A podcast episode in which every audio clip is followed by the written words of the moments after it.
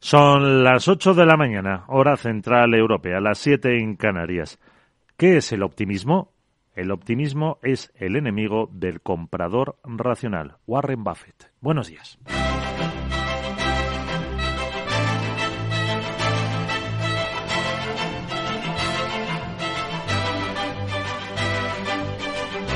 Capital, la Bolsa y la Vida.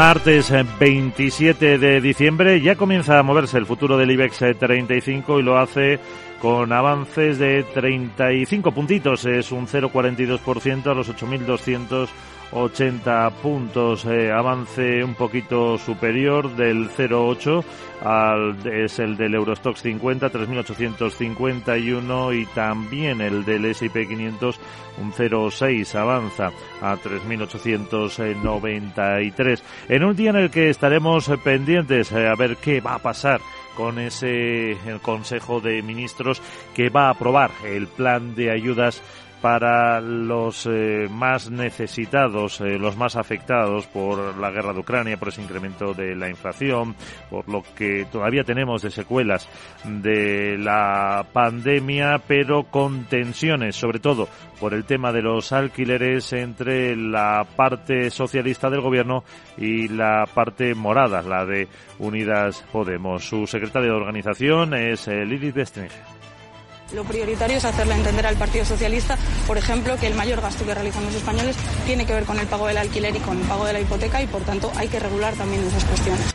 Pues eh, veremos lo que dice luego el presidente del gobierno, Pedro Sánchez, cuando comparezca al fin de ese Consejo de Ministros y también al líder de la oposición, Alberto Núñez Feijó. Lo más interesante a partir de las 2 de la tarde con Javier Luengo en Información eh, Capital. Con eh, claves eh, de la actualidad internacional vamos a comenzar el repaso porque luego enseguida en la entrevista Capital hablaremos de pensiones, de esa reforma comprometida con Bruselas que no se va a conocer hasta ya entrado el 2023 y luego en tertulia eh, analizaremos lo que nos eh, cuente el profesor de BESA de la Universidad eh, de Valencia con Rafael Ramiro, con Hermenegildo Altozano y con Julián Salcedo. Pero antes, como digo, las noticias capitales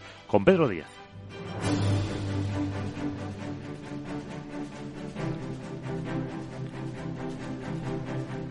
Y con el ministro de Exteriores ruso, Sergei Lavrov, que ha dado esta noche un ultimátum a Ucrania para que cumpla las propuestas de Moscú incluida la entrega del territorio que controla Rusia o su ejército decidirá sobre la cuestión. Palabras justo un día después de que el presidente Vladimir Putin dijera que estaba abierto a las conversaciones. Kiev y sus aliados occidentales han rechazado la oferta de Putin de hablar mientras sus fuerzas golpean las ciudades ucranianas con misiles y Moscú exige que Kiev reconozca su conquista de una quinta parte del país. El presidente de Estados Unidos, Joe Biden, declara esta noche la emergencia en el estado de Nueva York. Es el más afectado por la tormenta Elliot. Con esta declaración, el gobierno estadounidense aprueba la ayuda federal al gobierno estatal y los locales para hacer frente a las consecuencias de esta tormenta que ha causado la muerte de al menos medio centenar de personas en todo el país y 27 de ellos en el noroeste del estado de Nueva York. Las fuertes nevadas y los vientos huracanados han dejado a miles de personas atrapadas en sus casas y en las carreteras, miles de pasajeros varados en Nochebuena por la cancelación de vuelos y miles de hogares sin luz por el colapso de la infraestructura eléctrica. Y el Consejo de Ministros aprueba hoy el tercer paquete de medidas ante las consecuencias provocadas por la guerra de Ucrania. En el que se incluirán ayudas para paliar el impacto de la inflación en la cesta de la compra. El presidente del Gobierno, Pedro Sánchez, será quien informe, tras ese consejo, de las medidas acordadas en una comparecencia ante los medios para hacer también el tradicional balance de año político y económico. Una de las opciones que se barajan es un cheque de entre 200 y 500 euros para ayudar a las familias más vulnerables a hacer frente a la cesta de la compra. Es una de las peticiones hechas desde Podemos, que también ha reclamado un impuesto extraordinario del 33% a los grandes supermercados, que ha sido rechazado por Hacienda y además ha, ha pedido la congelación de alquileres e hipotecas. También se ha debatido sobre la rebaja del IVA de algunos alimentos como el pescado y la secretaria de organización de Podemos, Lilith Bestring, explica alguna de sus propuestas al PSOE. No está siendo una negociación fácil. Nosotros proponemos una serie de medidas que creemos que son imprescindibles para que las familias tengan una mejor economía. La primera tiene que ver con el pago del alquiler, que es el, mayor gasto que realizan las familias. Tiene que ver con congelar los alquileres y con congelar las hipotecas a tipo variable, pero además hay otras medidas que vienen a mejorar y a facilitar la vida de todas las personas, que tienen que ver con reducir al 50% el precio del abono transporte o, por ejemplo, el cheque de 300 euros para pagar la cesta de la compra y, y los alimentos. Se concretará cómo queda la bonificación de 20 céntimos por litro de carburante que se espera que deje de ser generalizada y solo se puedan beneficiar de ella determinados sectores. También se aborda la previsible extensión de la rebaja del IVA del gas del 21 al 5% vigente desde el pasado mes de octubre, así como el del IVA y otros impuestos de la electricidad y la congelación de la bombona de butano. Y en clave de conflictividad, vamos a decirlo, la aerolínea Nostrum ha cancelado 33 vuelos este lunes por la huelga de pilotos convocada por el SEPLA. Se trata de viajes con origen en Alicante, Granada, Ibiza, Madrid, Mallorca, Menorca, Pamplona y Valencia. Los viajeros afectados pueden optar por el reembolso del billete o la reubicación en otros vuelos o fechas según disponibilidad. La compañía también tendrá nuevas cancelaciones los días 27, 29 y 30 de diciembre y 2 y 3 de enero de 2023. Y la electricidad que sube hoy un 41,5% hasta 113,72 euros megavatio hora vuelve a niveles de hace 10 días. Es un 18% más caro que hace un año tras unas jornadas con muchos altibajos en los que se llegó a marcar el precio más barato desde marzo de 2021. De no contar con el llamado mecanismo ibérico, el precio mayorista sería de 162 euros el megavatio hora. El precio más alto hoy será a las 7 de la tarde con 164,7 euros. En Alemania hoy será de menos de 100 euros, más barato que en España, y en Francia similar al de España. En cambio, en Italia será de casi el doble. Y ya tenemos por aquí a Sara Voz, eh, que nos cuentas. Sara, ¿qué tal? Buenos días. Muy buenos días. Ya te he dicho dos veces feliz Navidad y ahora hay que preguntar si ya se puede lo de Happy New Year o es pronto. pues bien, en este martes ¿no? contaremos con ninguna referencia macroeconómica de interés en la zona euro. Francia emite deuda con varias referencias. En España el Ministerio de Seguridad Social publica la cifra de pensiones contributivas de diciembre. En Estados Unidos conoceremos la balanza comercial de noviembre, el índice de precios de la vivienda Case-Shiller de octubre e inventarios mayoristas del mes de noviembre. Bueno Miguel vamos a escuchar ahora al experto sobre las pensiones. ¿Qué va a pasar? Se aumentarán los años de compitentación, los de cotización, cotización, ah, ¿habrá subida para todos? ¿Se creará la pensión para las robotas? Me da a mí que no. ¿Tú qué crees? Que no. Bueno, mejor se lo preguntas al profesor. Chao. Adiós, Sara.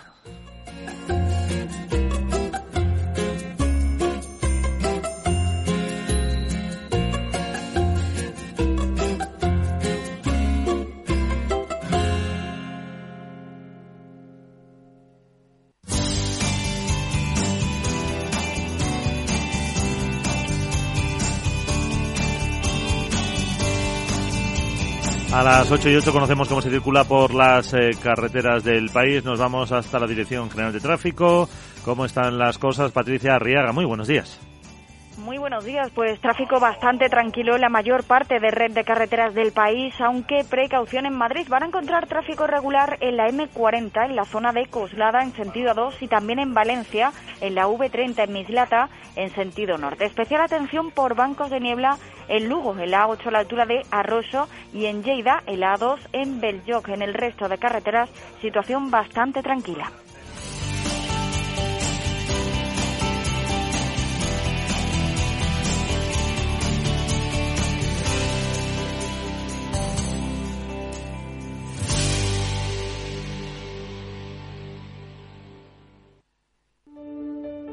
Tiempos de incertidumbre, nuestra fortaleza es la estabilidad.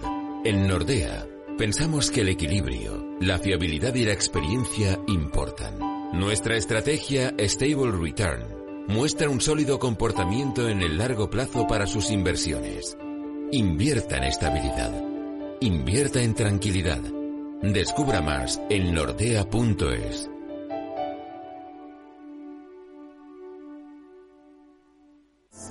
¿Sabes qué decimos en Andalucía? Disfruta las pequeñas alegrías cada día. Y cualquier día del año, ven Andalucía. Y también te lo digo yo, Antonio Banderas.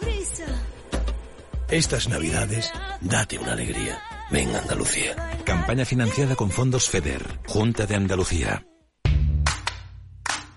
¿Qué tiene que ver IG con Societe General? Pues desde hoy mucho. Lanzamos los multis, productos cotizados emitidos por Societe General, disponibles a través de nuestra plataforma de trading. Elige el apalancamiento con el que estés más cómodo y multiplica tu exposición a los mercados financieros. Esos son los multis. Tú decides. Sé el primero en operar con ellos. Más información en IG.com. Los productos cotizados son instrumentos financieros complejos. Operar con estos productos implica un alto riesgo de perder el dinero rápidamente.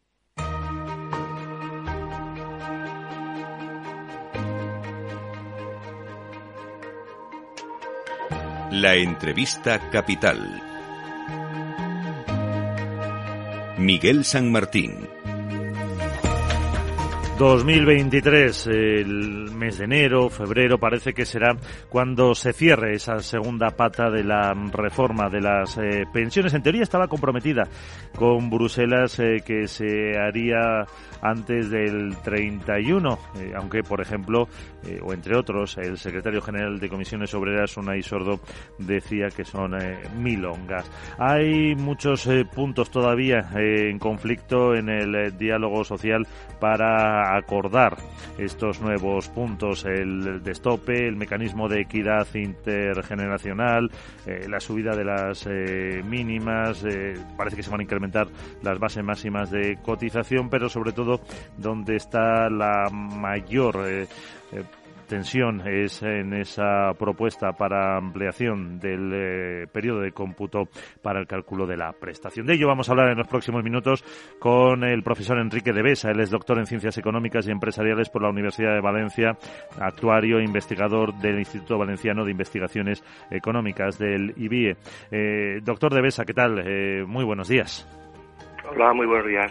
Pues eh, muchos temas de pensiones, eh, un acuerdo que llegará ya este 2023. Eh, parece que lo último que decía yo en esa ampliación del periodo de cómputo para el cálculo de la pensión a 30 años es donde puede haber las principales tensiones.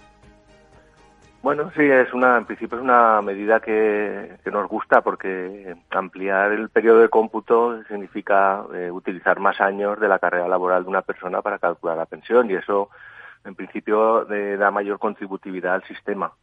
sin embargo, el, hecho de que pasar de 25 a 30 eh, sí que lo mejora la, esa equidad, recortar o quitar los dos peores vuelve a empeorarlo, con lo cual más o menos nos quedamos igual y además el efecto en cuanto a, recaudación, en cuanto a, sostenibilidad del sistema va a ser eh, totalmente neutro. Es decir, yo creo que se ha buscado justamente una ampliación, poco para contentar lo que se le dijo a Bruselas, de que se ampliaría esa carrera laboral, pero al quitar los dos años, pues eh, justamente para nosotros el efecto es prácticamente neutral. Sí, yo en los eh, cálculos de hecho más pesimistas, vamos a decir, que, que había encontrado, eh, hablaba de que mm, la, por cada año más de vida laboral computable era un 1%, o sea que en realidad en vez de 25 a 30, si quitamos los dos, pues sería eh, como mucho un 3% menos, eh, en, pues vamos a decir, en el, en el peor de los escenarios. Entonces, ¿usted sí mm, ve posible ese acuerdo con los otros puntos, con los agentes sociales, con ese mm, de estope, por ejemplo, eh, para incrementar las bases máximas de cotización un 30%, o con los otros puntos de esta segunda pata de la reforma de las pensiones? Bueno, eso ya lo, que hagan con los interlocutores sociales, ya para mí eso se me escapa. También supongo que al final llega a un acuerdo, pero yo creo que de entrada la otra pata de la, de la reforma, que al final va a ser en 2023, cuando parecía que iba a aprobarse este mes, eh, la de, stop, bueno, no, es de stopar porque lo que se hace de momento, seguro que el borrador que hay es incrementar más rápidamente la, la, base máxima de cotización que la, que la pensión máxima de cotización. Y son los últimos cálculos que, hemos hecho nos da que como mucho en 2050 se, alcanzaría el máximo ahorro o los mayores ingresos y eso supone un 0,2% del PIB. Bueno, que en principio estamos hablando de, en, cifras de este año, pues o el año que viene, unos 4.000 millones de euros, que es una cantidad naturalmente importante, pero claro, si la comparamos con el déficit total que tiene el sistema ya ahora y el que tendrá en 2050, pues eh, ese 0,2 se queda una cantidad muy pequeña, porque estamos hablando de que la revalorización de las pensiones con el IPC prácticamente va a hacer que que aumente el déficit en dos puntos y medio aproximadamente. O sea, sería restar de dos puntos y medio un 0,2, con lo cual nos quedaríamos un 2,3% de déficit mayor que el que hay ahora, que es un 2% también aproximadamente. Pero eso lo que es prácticamente seguro que no va a contentar va a ser a, a, la, COE, a la, porque eso supone una subida de, de los costes laborales, porque va a subir la base de cotización máxima afecta no a muchísimos trabajadores, pero la verdad es que sí que puede hacer que, eso junto a la subida con el mecanismo de equidad intergeneracional de 0,6 puntos del tipo de cotización, pues va a hacer que el año que viene aumente. Bueno, el año que viene probablemente no se apruebe aún lo de la base de cotización máxima, pero eso va a hacer que, en los próximos años se suponga un aumento de los costes laborales, que afectará más también a, a unas empresas que a otras, es verdad. A las grandes empresas probablemente les afectará más porque tienen salarios más altos que a las pequeñas. Eh, claro, pero todo eso con la subida que apuntaba usted del 8,5% eh, nos hace preguntarnos también, profesor, eh, creo que la última nómina de las pensiones ronzaba los 11.000 millones, eh, sin evidentemente esa subida, si todo esto es suficiente para la sostenibilidad del, del sistema, que ya llevamos también unos años que la Seguridad Social tiene que, por así decirlo, que pedir créditos al propio Estado. No, yo creo que la reforma claramente está enfocada no a la sostenibilidad, aunque se hable algo, sino a, mantener la suficiencia de las pensiones a través de la revalorización con el IPC.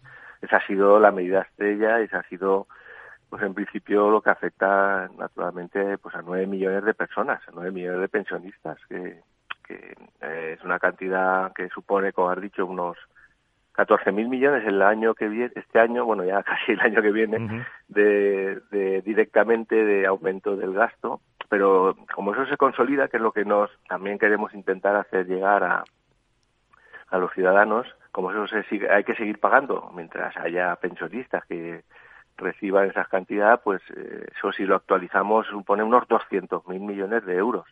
Solo la subida de 2023, a eso añadimos las subidas de los años siguientes, que esperemos que sean más bajas porque parece que la inflación ya no, no va a subir tanto, eh, hace que esto se convierta en una especie de bola de nieve que es difícil de parar y eso es lo que estamos advirtiendo desde hace tiempo.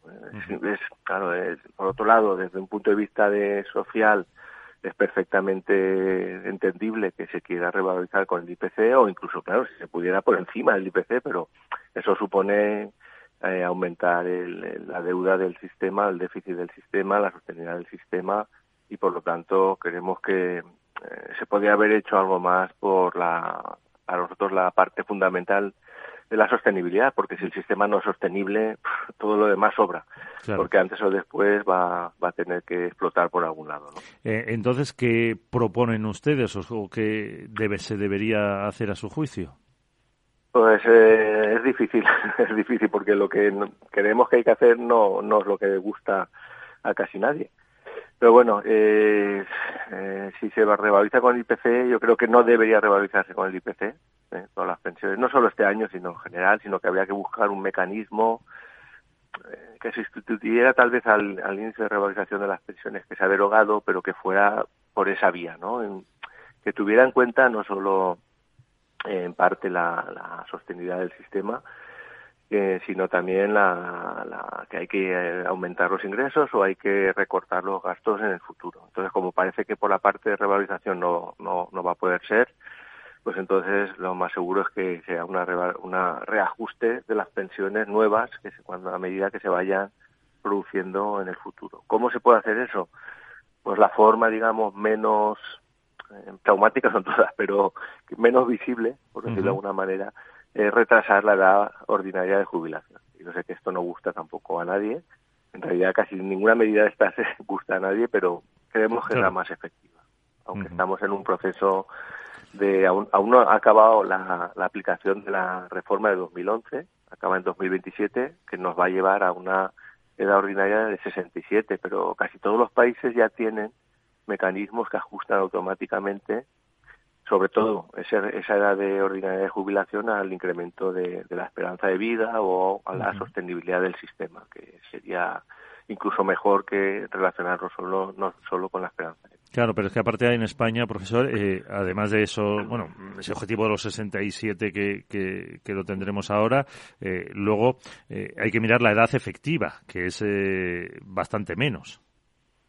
Sí, pero eso a nosotros no nos preocupa tanto, porque a pesar de lo que ha dicho el Ministerio, si una persona se jubila antes de la edad ordinaria, lo que hacen es que le, le aplican unos coeficientes reductores, que bueno, no, no son mm, tan tan buenos como nos gustaría a nosotros, nos gustaría que fuera más, eh, que generara más equidad actuarial, pero hay una penalización, es decir, el hecho de que tú te jubiles antes tiene sentido de que se penalice a las personas que según el número de años o meses que, se jubilan anticipadamente porque en teoría van a cobrar durante más periodos la, la pensión.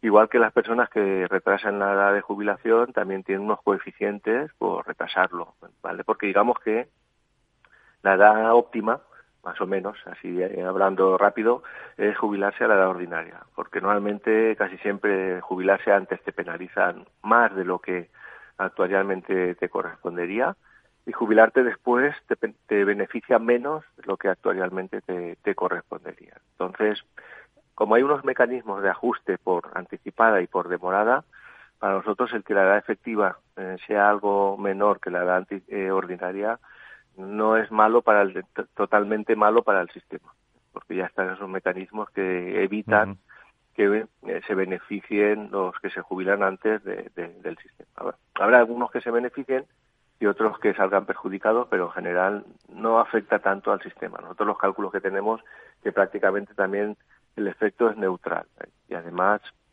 y tenemos en cuenta que, que se han introducido algunos eh, ajustes muy fuertes, sobre todo cuando te jubilas dos años antes de la ordinaria, lo lógico es que las personas bueno pues eh, reaccionen y, intenten buscar una retrasar dos tres meses la jubilación para no perder un coeficiente tan alto con lo cual al final incluso es posible que lo que ocurra es que en lugar de ahorrar algo para el sistema, aumente algo el gasto, ¿eh? en términos actuariales. Pues eh, con eso nos quedamos y pendientes a ver de lo que eh, puede salir de las negociaciones en 2023. profesor Enrique de Besa, doctor en Ciencias Económicas y Empresariales por la Universidad de Valencia. Muchísimas gracias por estar con nosotros y feliz año. Nada, gracias a vosotros y igualmente feliz año a pesar de todo lo que he dicho. Sí, gracias.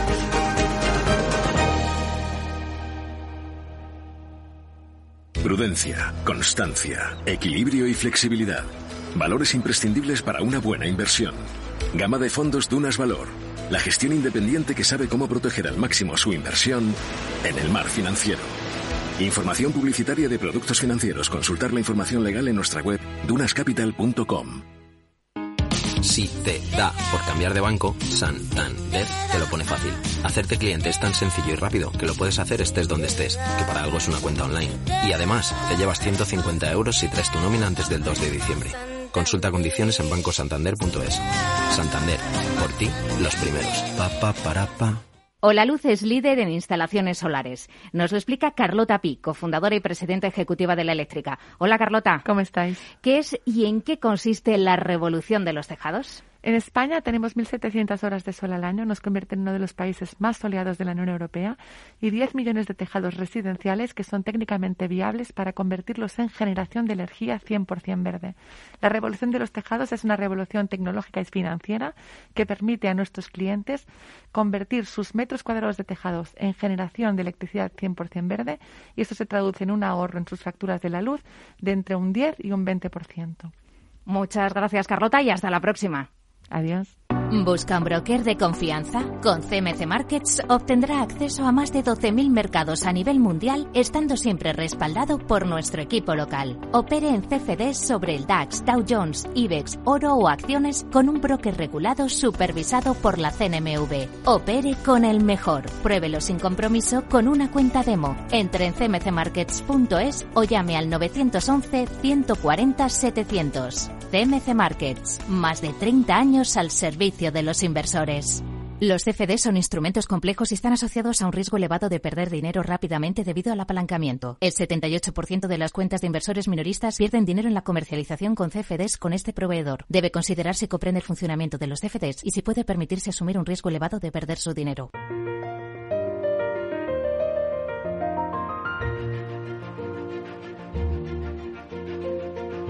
En Capital Radio comienza la gran tertulia de la economía.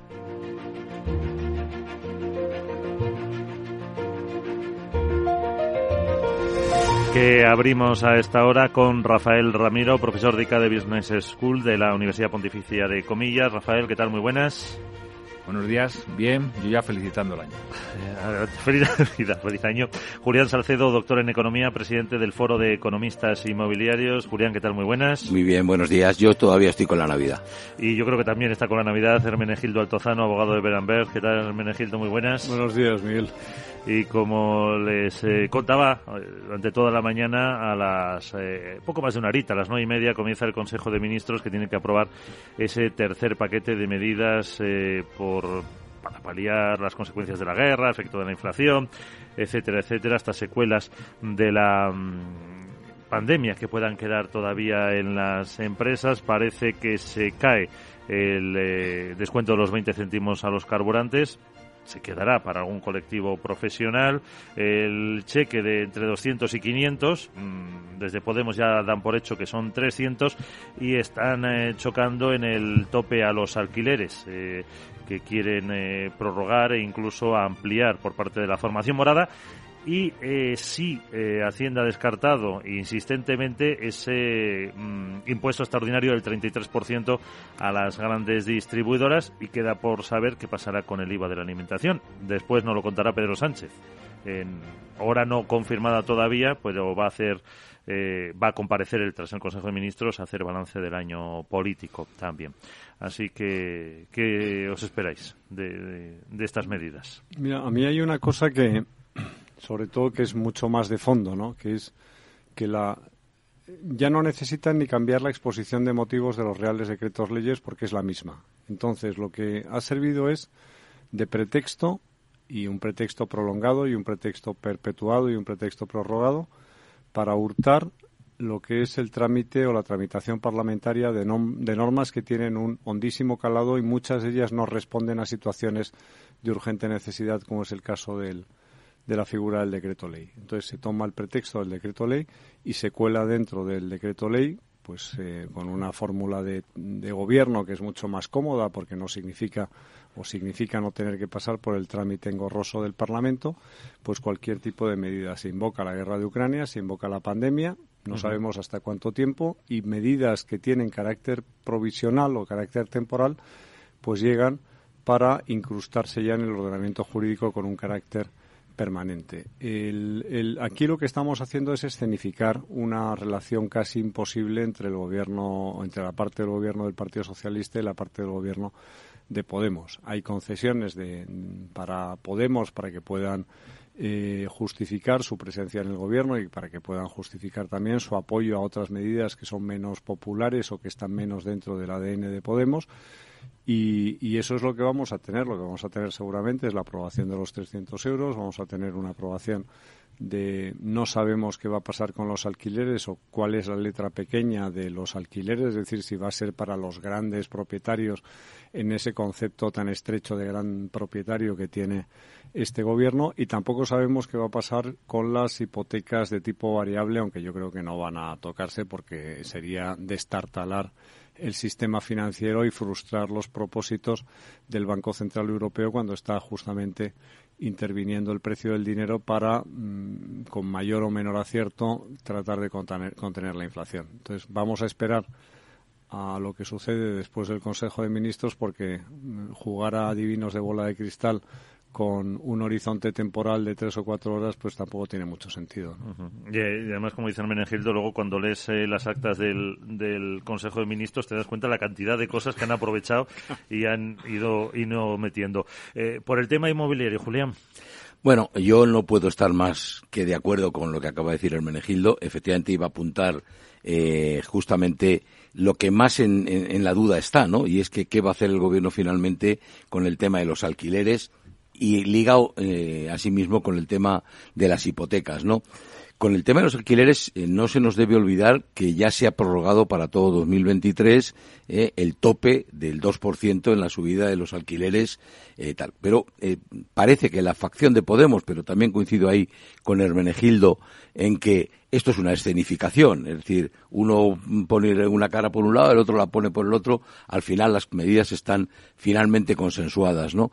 Eh, Podemos quiere ir un poco más allá, no, no solamente se contenta con que eh, se limite, se tope al 2% la revisión de los alquileres, sino que lo que quiere es que no se puedan revisar los alquileres eh, que, que, vencen ahora, ¿no? Claro, lo que se, lo que. O sea, ni subirlos el 2. No, eh, subirlos el 2 es el tope, pero lo que quiere es que se mantengan sin renovación alguna, es decir, en la misma cifra aquellos alquileres que van venciendo ahora, ¿no? Porque se han dado cuenta de que, claro, si bien es cierto que eh, los que tocaba renovar en 2022 ahora serán los que toque renovar en 2023, eh, eh, tienen el tope en el 2%, se han dado cuenta que los que vencían sin renovación, eh, lo que ocurría es que el propietario o bien a ese arrendatario o bien a otro, descontaba ese 2% que solo podía subir por anticipado, y entonces decía, bueno, ya le meto el 8 o el 10% o el 15, no lo sé, ¿no? Lo que corresponda o cada uno entienda conveniente, para paliar el efecto de que durante cinco años no voy a poder subir el 2%, ¿no?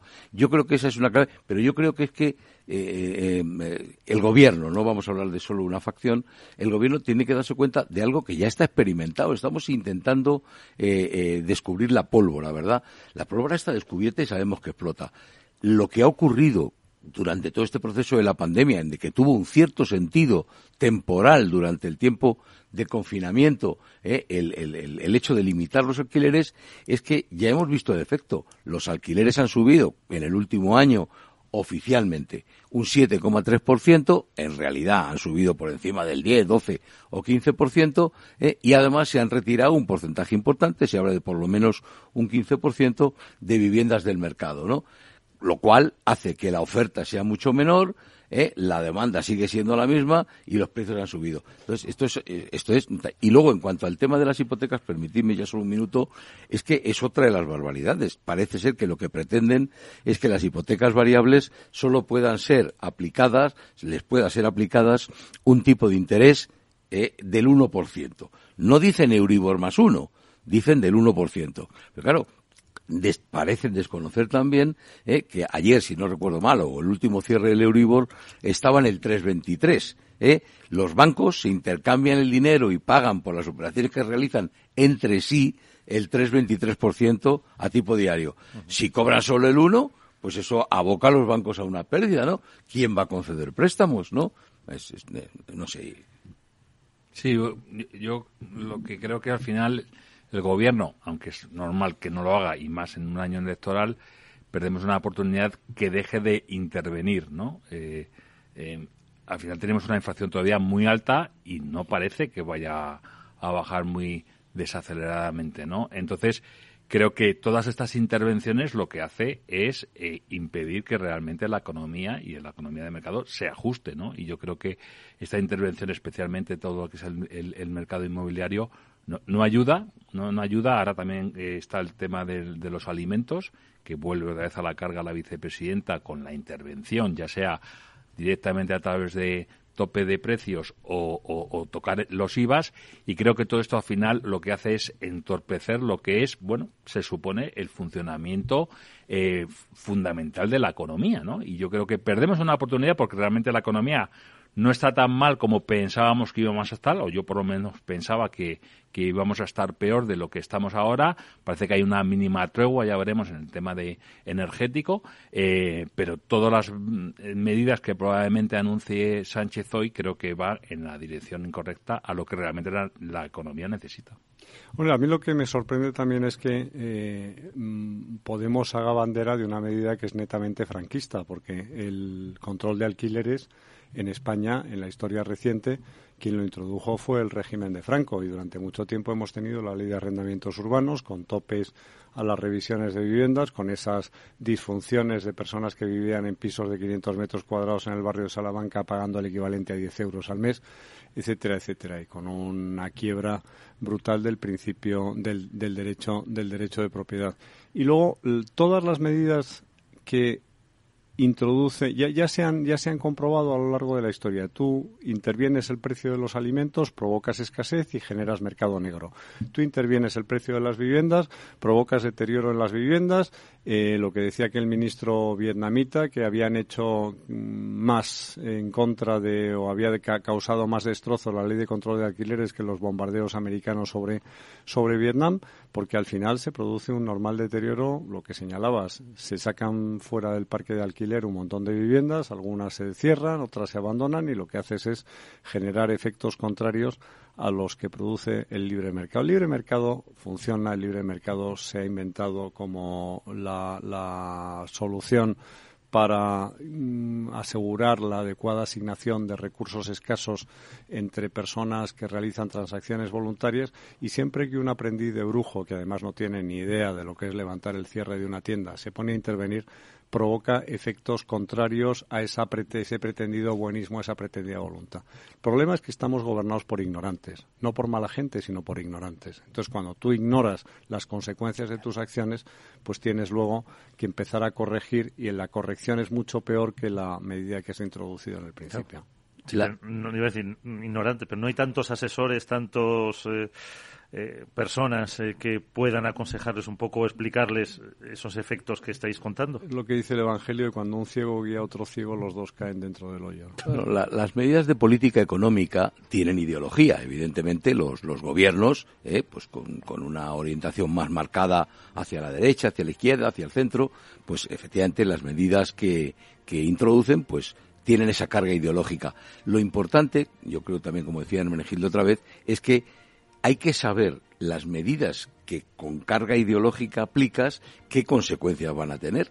Si tú sabes qué consecuencias van a tener y además coinciden con lo que perseguías, bendito sea Dios. Es decir, les pones... Lo que quieres es empobrecer a la gente. Claro, no, lo quieres, pero, lo sabes. Es decir, tú dices... Es que a lo mejor es lo que se quiere. Yo hago esto a conciencia, no tengo ningún problema. El problema está en si introduces medidas que supuestamente tienen carga ideológica, pero que van a tener unos efectos contrarios a los que se perseguían.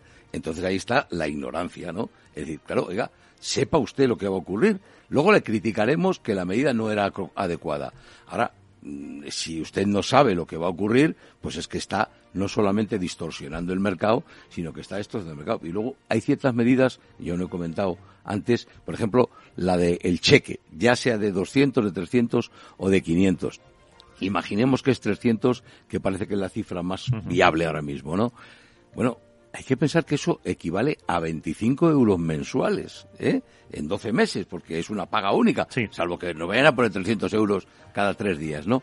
Y yo eh, saqué ayer... Lo hizo, ya Zapatero con los 400 euros. Claro, sí, sí. Absolutamente Por supuesto, por supuesto. Pero yo, yo sacaba una notita ayer, por supuesto, solo es el dato estadístico, de que eh, el, como media en España, eh, el consumo de las familias en alimentos y bebidas no alcohólicas está mensualmente en 385 euros, ¿no? Números redondos, ¿no? Entonces, claro, saqué el porcentaje, si no recuerdo mal, esos 25 euros representaban algo así como el 6% o 6,5% ¿eh? de, del, del gasto oficial, yo creo que nadie se gasta 380, yo no me gasto 385 euros al mes, me gasto muchísimo más, ¿no? Entonces son medidas que no sirven para nada, es un escaparate, ¿no? O sea que lanzo un mensaje, te doy 300 euros. Pues eh, enseguida seguimos en la gran tertulia de la economía.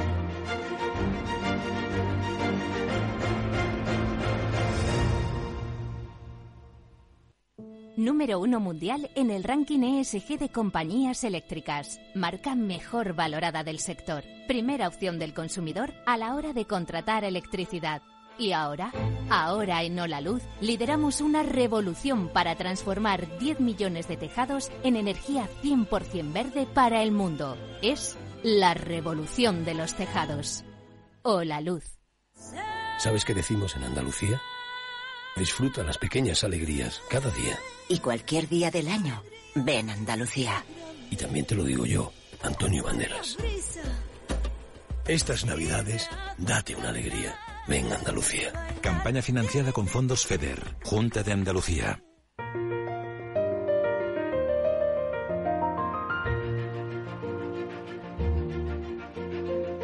Estás escuchando la gran tertulia de la economía. Las bolsas parece que van a abrir al alza este martes con un eh, futuro del IBEX 35 que repunta un 0,36% y más consejos.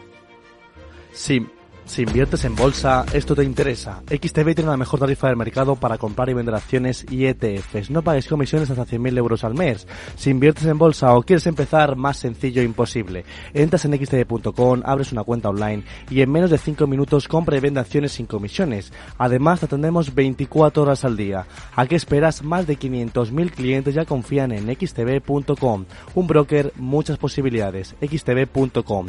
A partir de 100.000 euros al mes, la comisión es del 0,2% ciento mínimo 10 euros. Invertir implica riesgos.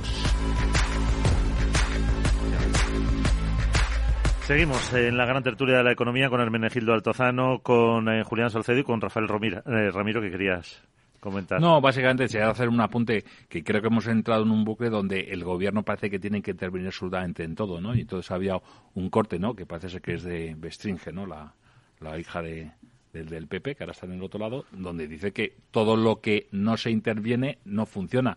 Y claro, si vas con esa mentalidad, creo que entramos en un buque. Menos mal que esperemos, nos queda poco, o no, ¿no? No sabemos si, si va a ser el 23 el último año de este gobierno, o lo mismo no, porque mm, no hay que fijarse solo en el gobierno, sino hay que fijarse en qué hacemos en el, otro lado, ¿no? Es que además es eh, secretaria de Estado de la Agenda 2030, o sea, la segunda de Ione Belarra en el Ministerio que a su vez sustituyó a Enrique Santiago, que era el presidente del Partido Comunista de España, que, por unas declaraciones más o menos lo, lo apartaron ahí. Y, y también eh, comentaba que Dentro de la actualidad de este día tenemos la comisión del concierto económico que se reúne para cómo van a aplicar las haciendas forales, tanto, bueno, los tres impuestos que aprobaba el jueves el Senado, el de las eh, entidades financieras, el de las energéticas y también el de las eh, grandes fortunas que decía el Menegildo que eso el País Vasco no lo va, no lo va a poner. No, yo, a mí lo que sí, o sea, yo creo que aparte el País Vasco tiene su, su propia autonomía tributaria y Navarra también y a mí lo que me hubiera gustado es que el régimen de haciendas forales se extendiera a toda España. Es decir, que cada comunidad autónoma fuera una comunidad foral desde el punto de vista tributario, como funciona en Estados Unidos, que los impuestos fundamentalmente fueran regionales y que cada región compitiera con la otra para ser más, más atractiva y más eficiente. Es decir, el País Vasco tiene una autonomía financiera y una autonomía tributaria que ya nos gustaría a los que estamos aquí en Madrid poder tener, ¿no? Y poder configurar un régimen de impuestos como el del País Vasco, como el de Navarra. De hecho, eh, pues hay gente que sigue todavía fijando su residencia fiscal en Navarra o en el País Vasco porque es mucho más atractivo. Y yo no creo que el PNV, con esa carga grande de, de, industria y sobre todo de industria de un origen familiar, vaya a tener la misma obsesión eh, intervencionista que tiene un partido, un gobierno PSOE-Podemos con su obsesión enfermiza contra los ricos. Yo creo que en el País Vasco se han dado cuenta desde hace muchos años que los ricos son justamente los que permiten que el País Vasco crezca. Pero fijaros que, claro, esto más que un impuesto de solidaridad nacional, es un impuesto de solidaridad para Madrid, ¿no? Es un impuesto diseñado a la medida eh, para la Comunidad de Madrid, ¿verdad? Pero fijaros dos cosas. La primera la Comunidad de Madrid en el año 2022 ha traído al menos entre 70 y más, el 70% de las inversiones totales que se han realizado en España. Es que eso es lo que no quieren. El 70. ¿eh? Entonces, algo funcionará bien, porque los inversores ¿eh? no van allá donde ganan más dinero, sino que básicamente el principio es que buscan, eh, digamos, seguridad jurídica. O sea, da igual la rentabilidad que puedas obtener. Si no hay seguridad jurídica, no invierten, ¿no?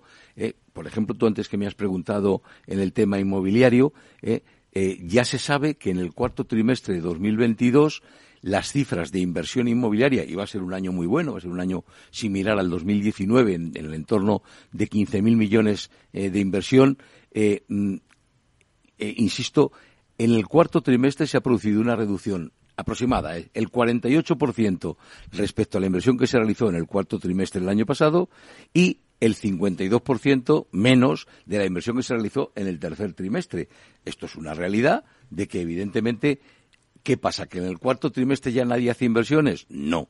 Es que han cambiado las reglas del juego y alguien se ha asustado, ¿no? Entonces, oiga, si atraemos el 70% de la inversión, eso es bueno no solo para Madrid, es bueno para la economía nacional, para el PIB nacional, ¿no? Entonces, oiga, no castiguemos lo que es bueno. Sobre todo es que hay una cosa, perdonad, que es que con, esa mentalidad tan, tan estrecha, ¿no? Y con ese conocimiento tan raquítico desde del funcionamiento de la economía, el hecho de que una empresa se instale en Madrid no significa que todo lo que produzca y consuma lo haga en Madrid, sino que sus, proveedores pueden estar situados en, en Castilla-La Mancha, en Castilla-León, en Cataluña, en Andalucía, en Asturias, porque es así como funciona el mundo y cómo funciona la economía. O sea, el hecho de que se instale una empresa, un, un inversor extranjero en Madrid, no significa que el resto de España vaya a perder esa, esa, esa bondad. Lo que sería triste es que no se instalara ni en Madrid ni en ningún otro sitio que es un poco el tema de la fiscalidad, que es más a nivel internacional. Estamos hablando de Madrid, pero ¿qué pasa con Portugal? Que Portugal ahora, ¿no? Iberdrola acaba de anunciar una inversión muy importante porque los impuestos no es un tema ya solo nacional, sino incluso es a nivel europeo, que tarde o temprano tendrán que armonizarlo, que no lo están haciendo. Irlanda parece que va, a que va a ir al 15. Pero fíjate con lo que acabas de decir de Iberdrola. Existe un mercado ibérico de electricidad, con lo cual tú teóricamente a ti te importa lo mismo producir electricidad en Oporto que producirla en Salamanca.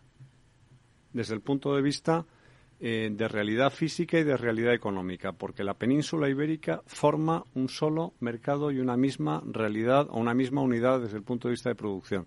Si tú puedes producir electricidad y generar electricidad para los hogares de Andalucía desde el Algarve y te cuesta mucho menos dinero, si eres empresario, ¿qué decisión económica vas a tomar? Pues obviamente producir donde tienes un coste más bajo.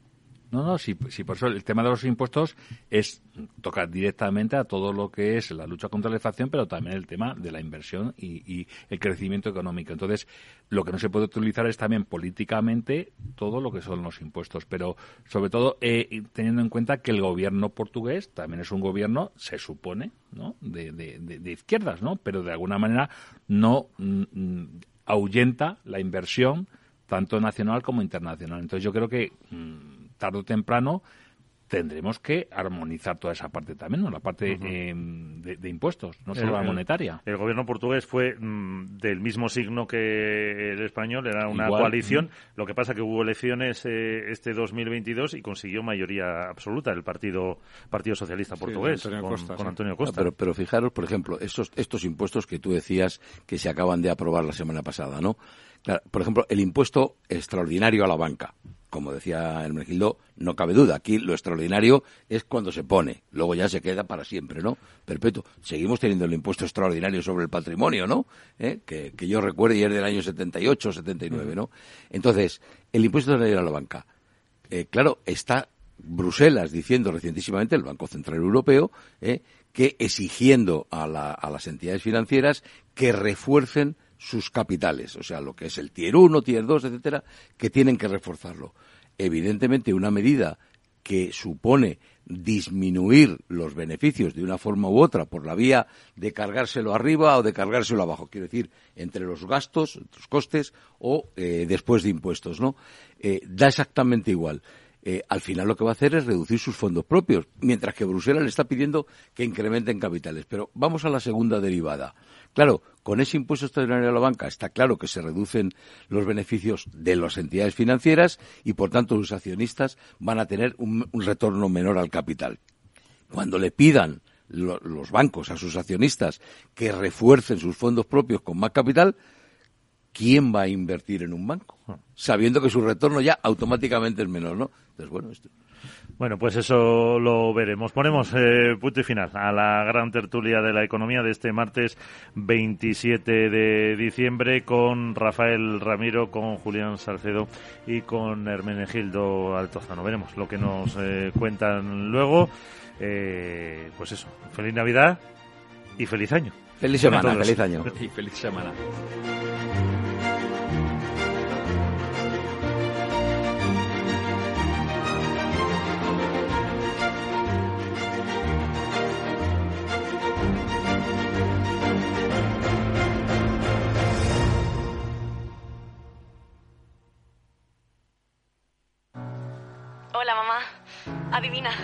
Conseguido el trabajo. La verdad es que aún no me lo creo. Estoy súper contenta. Al final vas a tener razón cuando me decías que saliera de mi zona de confort y que aprendiera cosas nuevas.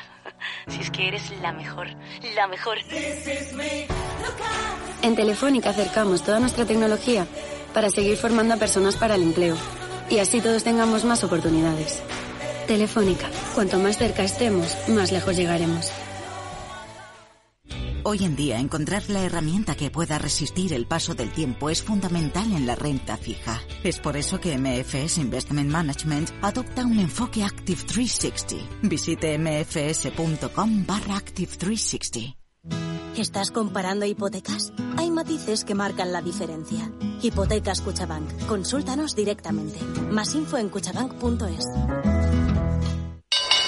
Invertir en acciones y ETFs con XTB tiene muchas ventajas. Ninguna comisión hasta 100.000 euros al mes. La apertura de cuenta es online y dispones de atención al cliente 24 horas al día. Más de 550.000 clientes ya confían en nosotros. Un broker, muchas posibilidades. XTB.com. A partir de 100.000 euros al mes, comisión del 0,2%, mínimo 10 euros. Invertir implica riesgos.